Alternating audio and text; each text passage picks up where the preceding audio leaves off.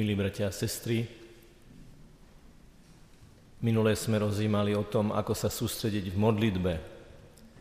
Hovorili sme o tom, ako je dôležité rozprávať sa s pánom a ako veľmi naše ľudské vzťahy závisia od toho, nakoľko sme ochotní, otvorení prežívať pánovú prítomnosť. Dnes otvárame rozímania, uvažovania nad tým, čo sa objavuje v drobnokresbe každodenných ľudských vzťahov, ktoré, ako uvidíme, samozrejme veľmi hlboko závisia a súvisia s tým, aký je ten náš základný vzťah, a to je vzťah k Bohu. Povedané trošku zložitejšie alebo filozofickejšie, od pevnosti našej duchovnej vertikály, ja a Boh, závisí aj moja duchovná horizontála, ja a ľudia. V logike kríža, že čím pevnejšie je to zvislé rameno, tým pevnejšie je aj potom opreté to horizontálne rameno ľudských vzťahov.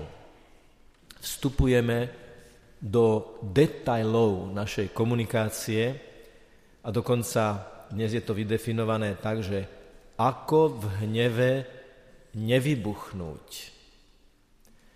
Tak prvú otázku, ktorú si musíme zodpovedať je, že a prečo by som v hneve nemal vybuchnúť? Prečo si vôbec máme klásť túto otázku a odpovedať na tento problém? Lebo niekto by mohol celkom logicky namietnúť, veď súčasťou našej komunikácie je to, že niekedy musíme povedať veci veľmi razantne, nielen v obsahu, ale aj formou. Konec koncov Ježiš vyhnal kupcov z chrámu veľmi radikálnym spôsobom. Teda, čo je na tom, že v hneve vybuchneme? Čo myslíme? Čo máme na mysli pod tým pojmom vybuchnúť? Tak pod pojmom vybuchnúť v hneve myslím takú reakciu, v ktorej človek stráca kontrolu nad tým, čo hovorí, stráca lásku a vybočil z vecnej diskusie o probléme, ktorý je nastolený, do zraňujúceho útočenia. Toto dnes máme na mysli pod tým, že sme v hneve vybuchli. Vybuchnúť tu teda nemusí znamenať len akusticky, že susedia o tri poschodia vyššie o tri poschodia nižšie vedia, že sa doma rozprávame. Ale môže to byť aj v obsahu slov, v ostrosti formulácií. Toto máme na mysli, keď hovoríme vybuchnúť v hneve. Asi väčšina z nás máme tú skúsenosť, ako radi, ako veľmi radi by sme boli zmazali slova, ktoré sme vyslovili. Ako veľmi radi by sme vzali späť to, čo sme v hneve proti tomu druhému človeku alebo pred tým druhým človekom vyriekli, lebo sme povedali veci, ktoré potom, keď opadli emócie, by sme už nepovedali. O tomto hovoríme. Hnev. Skúsme si najprv povedať, čo je to ten hnev. Prečo človek v určitých životných situáciách zažíva to, čo vnútorne prežíva ako hnev. Čo to je? Hnev je prirodzená reakcia človeka na niečo, čo kontrastuje s jeho vnútorným presvedčením, alebo s jeho plánmi, alebo s jeho vzťahmi. Jednoducho, hneváme sa vtedy, keď sa dozvieme o niečom, keď počujeme niečo, keď hovorí niekto niečo, s čím vnútorne nesúhlasíme. Hnev sám o sebe je prirodzená vec ľudského prežívania a aj vo Svetom písme máme také state, ktoré to výslovne potvrdzujú. Mám na mysli list svätého Apoštola Pavla Efezanom, 4. kapitolu, kde čítame takú veľmi zaujímavú vetu, ktorú by sme asi ani nečakali. Hnevajte sa, ale nehrešte. Nie nehnevajte sa a nehrešte, ale čítame ešte raz, 26. verš. Hnevajte sa, ale nehrešte.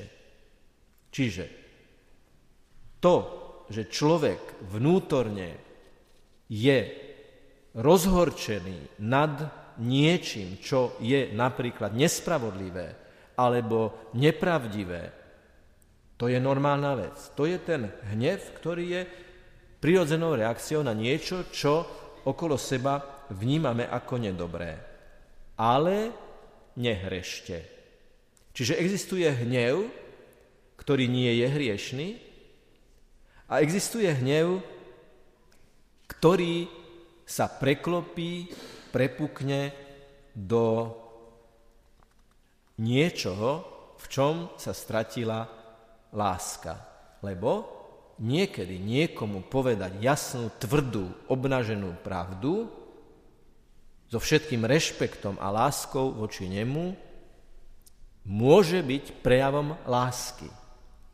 Výslovne, keď vidíte, že niekto je na zlej ceste a že riskuje so svojím duchovným alebo dokonca fyzickým životom, je priam povinnosť mu to povedať. A aj v spôsobe, ako mu to povieme, je istá naliehavosť. Ale ešte stále to môže mať tú podobu nehrešte. Za týmto menej známym výrokom a formuláciou v tom istom 20. verši 4. kapitoly listu svätého Apoštola Pavla Efezánom je známa veta Slnko nech nezapadá nad vašim hnevom. Hnevajte sa, ale nehrešte, slnko nech nezapadá nad vašim hnevom. E, táto veta, nech slnko nezapadá nad vašim hnevom, má dve interpretácie. Prvá, kde ide o súslednosť a druhá, kde ide o súbežnosť. A to je tá menej známa možná interpretácia tohto výroku. Tá súsledná alebo chronologická interpretácia, interpretácia je o tom, že keď slnko zapadá, končí sa deň a nemali by sme naše hnevy z dnešného dňa prenášať do druhého dňa. Nemali by sme si líhať bez toho, aby sme sa aspoň len nepokúsili o zmierenie. Napríklad vtedy, keď sme v hneve vybuchli. Tá menej obvyklá interpretácia, súbežná, paralelná, je v tom, že nedovolte, aby vo vašom hneve keď sa hneváte, prestalo svietiť Kristovo svetlo, Ježišovo svetlo. Teda nejde o to, že deň sa končí, ale že ja vo svojom hneve prestávam myslieť na to, že stále som zodpovedný pred Bohom za to, čo vyslovím. Výslovne čítame, že sa budeme zodpovedať za každé slovo, ktoré zbytočne vyriekneme ale že vtedy, keď hovoríme, vtedy nech nezapadá v tom hneve, v tom možno aj emocionálnom nabudení, vybudení to svetlo, ktoré nám Ježiš slúbil. Ja som s vami po všetky dni až do skončenia sveta. Hnevajte sa, ale nehrešte a bude to Ježiš, ktorý vám pomôže, aby ste ani v hneve neprekročili hranicu skutočnej, skutočnej lásky. A takto sa dostávame k otázke, ako v hneve nevybuchnúť. Ja ten dnešný príhovor e, koncipujem aj na základe vedomia, že čo nebude povedané, to sa vy po Svetej Omši opýtate na lístkoch, lebo tých situácií alebo otázok o tomto môže vzniknúť neúrekom. Budem sa snažiť zodpovedať každú otázku, ktorá bude k téme. Ale môžeme povedať už teraz, že je veľmi dôležité v duchovnom živote zažívať Božiu prítomnosť aj vo forme tých krátkých, aktualizačných, intenzívnych tzv. strelných modlitieb. Keď uprostred krízovej situácie, napríklad keď ma nahneva nejaká osoba, stojí predo mnou, povie mi niečo, čo vie, že ma zraní, vie, že ma to provokuje a preto to povie, a v tejto chvíli povedať, pane, stoj pri mne, pane, pomôž mi, pane, nedaj mi vybuchnúť, vieš, aká som povaha, Vieš, ako to minule dopadlo? Vieš, ako som sa potom týždňa a týždne, alebo dni a dni a hodiny musel ospravedlňovať a lutoval som sám, že som to povedal a tým som nejakým spôsobom spochybnil aj sám seba. Pane, stoj pri mne. Na chvíľu, na pár sekúnd získavame nadhľad nad situáciou, vy, vymaňujeme sa z toho čiste e, uzavretého tej čiste uzavretej situácie v samej v sebe a získavame od nej odstup. Možno poviete, oče, možno u vás to ide, ale my žijeme v kanceláriách, my žijeme pod jednou strechou s našou rodinou, väčšou, menšou, my chodíme do školy, my chodíme na univerzitu, my sa pohybujeme v teréne a tam je neprehľadné množstvo situácií čakaných i nečakaných. Ako si ja mám uprostred konfliktu spomenúť ešte aj na Pána Boha? Ako si ja mám vtedy, keď mi pumpa ide do maxima vnútorná, ešte spomenúť na to, že Boh je tu? To je celoživotný proces, celoživotná práca a treba povedať, že v rámci praktických cvičení, keď sa to učíme, nevyhnutne musíme sami zažiť, že zlyháme. Až vtedy začneme túžiť, vtedy začneme túžiť skutočne niečo neurobiť, keď zistujeme sami o sebe, že sami to nezvládame, že sme, že sme padli v tomto smere. A myslím si, že že kto by mohol o sebe povedať, že niekedy v hneve nevybuchol v tom zmysle slova, ako sme si to na úvod vydefinovali.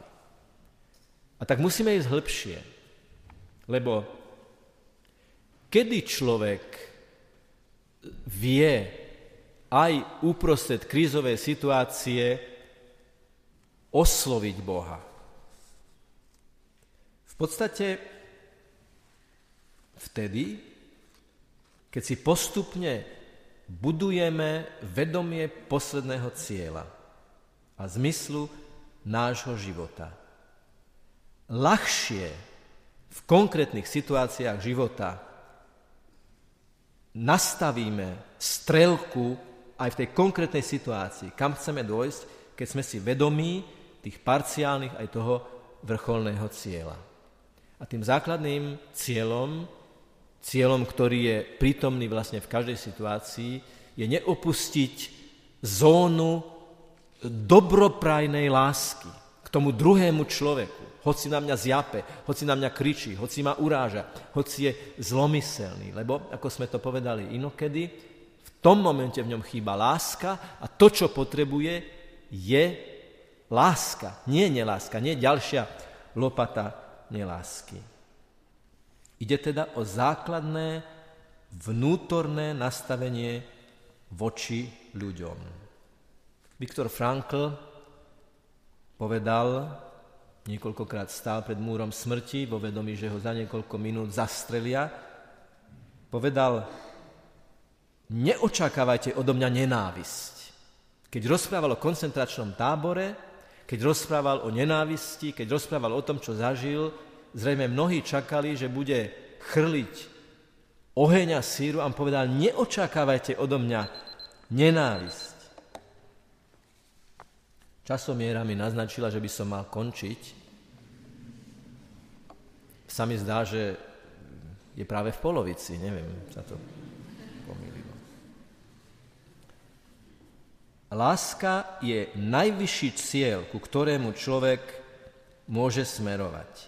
Fromm, Erich Fromm, ďalší mysliteľ a znalec duchovného života aj psychológie ľudských vzťahov a teda aj ľudských konfliktov, to posúva k bezpodmienenej láske. Teda stojí predo mnou človek, ktorý je plný hnevu, rozhorčenia, hovorí mi niečo, dozvedám sa od neho niečo, e, nahnevá ma čokoľvek, niečo. A tam je tá bezpodmienečná láska, ktorú čerpám od pána Ježiša. A neregulujem ju podľa kvality situácie alebo kvality človeka, ktorý stojí predo mnou. Keď on zvýši hlas, ja zvýšim hlas. Keď on vyťahne starú vec, ja vyťahnem starú vec. Keď on mi niečo vytkne, ja mu niečo vytknem. Zásada je, bratia a sestry, nechcíme vyhrať v konflikte. Nechcíme mať posledné slovo. Lebo potom sa veľmi ľahko stane, že opustíme terén lásky. Skúsme sa motivovať, urobiť si takú motiváciu, Prečo nechceme v hneve urobiť niečo, čo je neláskavé? Čo teraz vyslovím, už nikdy nevezmem späť. Už sa to vyžiarilo do dejín. Už sa to vyžiarilo do srdca a do uší a do vedomia a do prežívania toho človeka, ktorý stojí predo mnou. Zásada je neublížiť, minimalizovať bolesť, ktorú niekedy musíme spôsobiť, keď máme naliehať. Lebo keď niekomu niečo beriete, keď niekomu spochybňujete nejakú jeho vec, na ktorej je závislý, alebo nejaký postoj, to bolí. Nede o túto bolesť. Ide o tú bolesť, ktorá je zo zloby, nie z lásky. Milovať aj v konflikte, a možno to bude znieť veľmi čudne, čo teraz poviem, pri niektorých osobách, najmä napríklad keď ide o problém viacgeneračný, medzigeneračný, život medzi generáciami, nároky tých starších od tých mladších alebo od tých najmladších. Niekedy to môže byť. Viete, e, pochoval som, odhadujem tak 300 ľudí, najmenej, teda v zmysle, že som bol na pohrebe 300 ľudí. A videl som aj scény horkého plaču a volania po odpustení. Ale už zbytočne niekto hovorí mŕtvej osobe odpust mi. Niekedy, lebo teraz hovoríme aj o dlhodobých vzťahoch, teraz nehovorím o jednotlivých konfliktoch len, ale hovoríme o dlhodobo znášaných ťažkých vzťahoch, z ktorých sa nedá uniknúť, alebo z ktorých sa dá uniknúť, ale veľmi ťažko. A tamto človek postupne, postupne musí nastavovať a jedno z tých nastavení je si predstaviť, že táto osoba raz zomrie. Počul som dokonca nedávno jedného človeka povedať, musím mu odpustiť, pretože ako sa na ňo pozriem, keď sa stretneme v nebeskom kráľovstve. Ďalej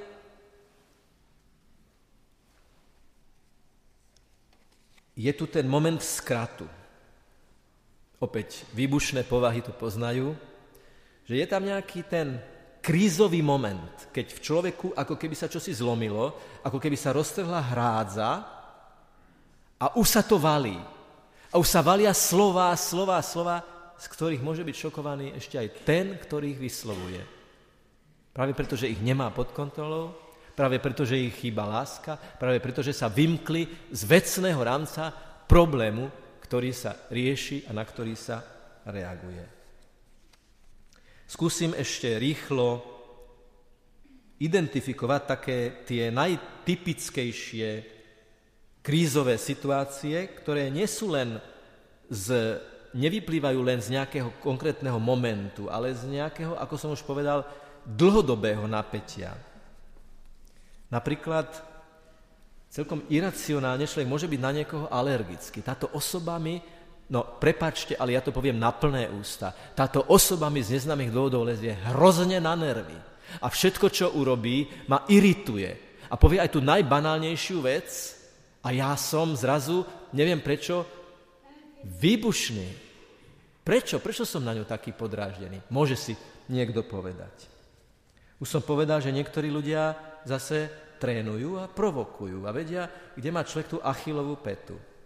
Napríklad je veľmi zákerné v konfliktoch, keď niekto vyťahne vec, o ktorej si ten druhý myslí, že je už odpustená, že je zažehnaná. Povedal som minule a zopakujem to. Zásada je podporný prístup aj v tej najťažšej situácii tomu druhému musíme pomôcť, aby sa aspoň o kulinček, aspoň o milimeter posunul. Nie ho zadláviť, zadúpať do jeho problému, do jeho mizérie. Človek, ktorý stojí predo mnou napríklad aj rozčúlený a nadáva a hromží a ja by som mal tendenciu ho premôcť a prekričať a ešte hlasnejšie ako on, to je bludný kruh, ktorý končí potom v tých konfliktoch, po ktorých sú všetci ako vyžmykaný citrón, zdeptaní, prázdni, lebo vedia, že chýbala láska. Ďalším, ďalšou takou situáciou je argumentačná bezmocnosť. Myslíme si, že hovoríme vecné argumenty, ktoré majú svoju logiku, ktoré by toho druhého človeka 100% mali presvedčiť. Veď je to tak jasné, tak zjavné a je to stena. Ten človek to nepríjima a hovorí dookola svoje. A tu ten skratový moment by mohol byť ten, keď si myslíme, že to prevalíme silou, že to prevalíme decibelmi, alebo že to prevalíme nejakou urážkou, ale takto to nefunguje. Musíme prijať toho druhého človeka takého, aký je a niekedy naozaj počkať. Áno, niekedy. Aj za cenu, že hneď v rozhovore nevyhráme a nemáme túžiť v konflikte vyhrať, lebo to je zlý cieľ konfliktu, ktorý nevedie ku skutočnému cieľu. Niekedy je lepšie povedať, vieš čo, ukončíme to a skúsme pokračovať zajtra, lebo ráno je mudrejšie večera. Potom to môže byť nazval som to, že vytočivý manier, že nejaká, nejaký manier, nejaké gesto, nejaké slovo, ktoré nás dokáže niekedy možno úplne vyviesť z konceptu. Niekedy v konfliktu sa stane, že ten druhý chce ukončiť ten konflikt a ten druhý hovorí, nie budeme pokračovať, nie budeme pokračovať. Ešte dnes si to dopovieme, ešte dnes si to dokončíme a vymáha si, vymáha si e, pokračovanie toho konfliktu. Lenže keď jeden nechce a druhý chce, aký to môže mať výsledok? Tu treba pokorne prijať tú situáciu, že on nechce a nie je disponovaný, tak to ukončíme.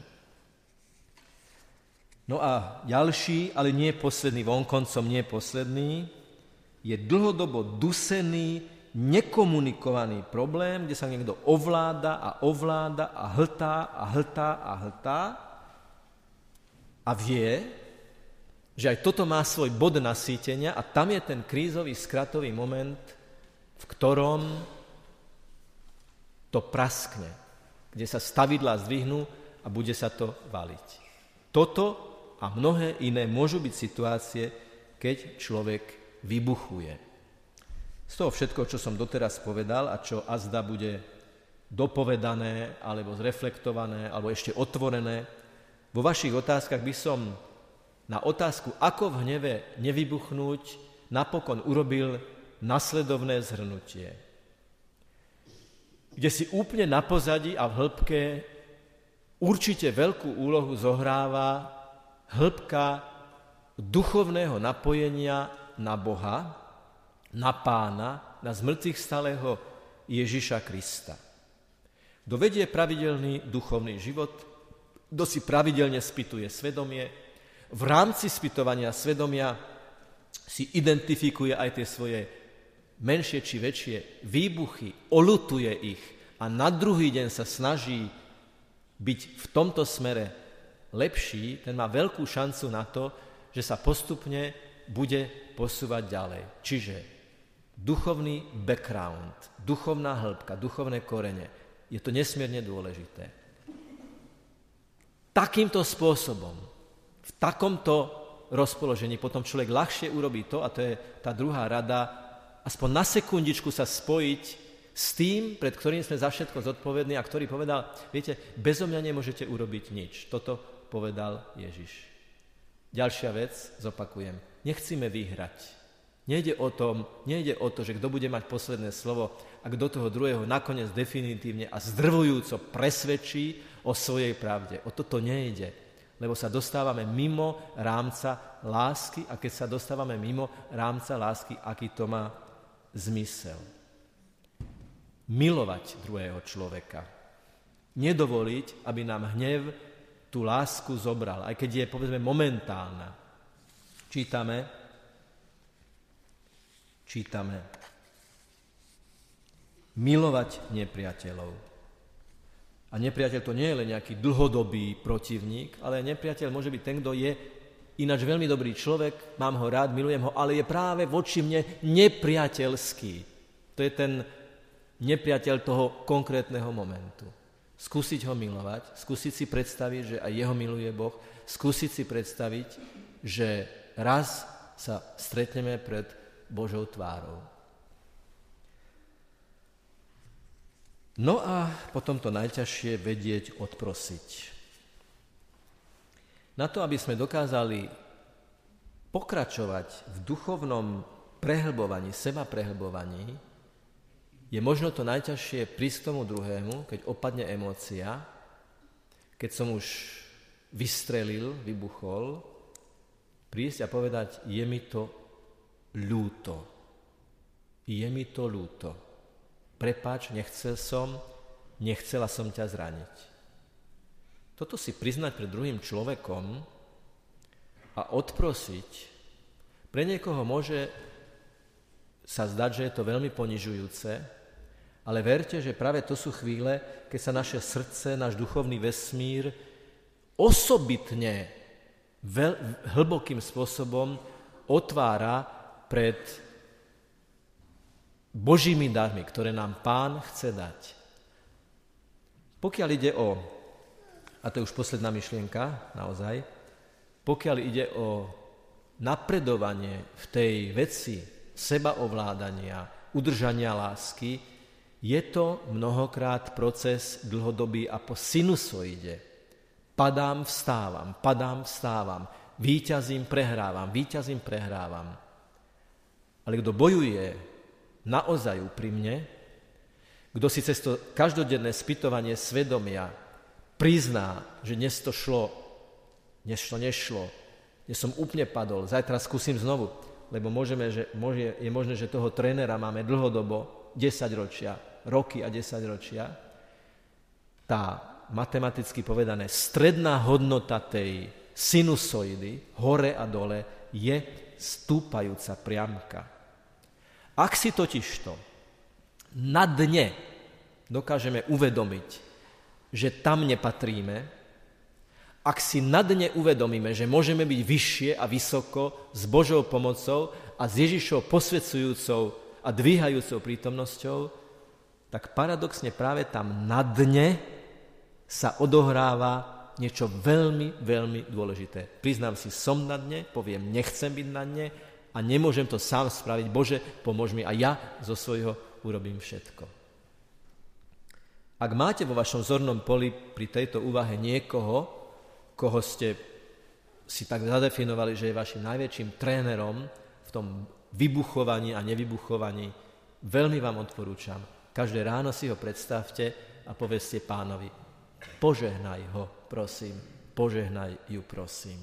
Pravidelná modlitba za osobu, s ktorým máme napätie, pravidelná v zmysle naozaj každodennej myšlienky, dobrej, dobroprajnej modlitby za toho človeka robí divy, lebo v tej každodennosti je vernosť, je v tom askéza, je v tom isté seba premáhanie, lebo si na to musíme spomenúť a v tej spomienke to, tú spomienku premeniť na modlitbu. Ja dnes na paténu pokladám všetkých týchto ľudí. Ja dnes na tej paténe zdvihnem všetky tie situácie, s ktorými sa možno dlhodobo boríte. Dávam tam všetky výbušné povahy, ktoré dostali povahu ľudí, ktorí hr-hr reagujú. To je tiež výzva sa s tým popasovať, ale zase dynamický človek, ktorý rýchlo reaguje, v iných mnohých veciach môže byť veľmi dobrý, užitočný, aj pre spoločenstvo, len tento ventil musí zregulovať, lebo toto nie je dobrý ventil, cez ktorý sa tá energia vypúšťa. Všetko to, čo máte v srdci, všetko to, čo prežívate, všetko to, na čo ste si spomenuli, ja zdvihnem na paténe s tým chlebom a vínom, ktoré sú výsledkom našich námach, našich bolestí, našich darov a povieme pánovi, my ťa pozývame do všetkých tých situácií, v ktorých sme sa prípadne rozoznali. Potom, keď budete dávať otázky, môžeme si to e, rozmeniť na drobné. Nech je pochválený Pán Ježiš Kristus.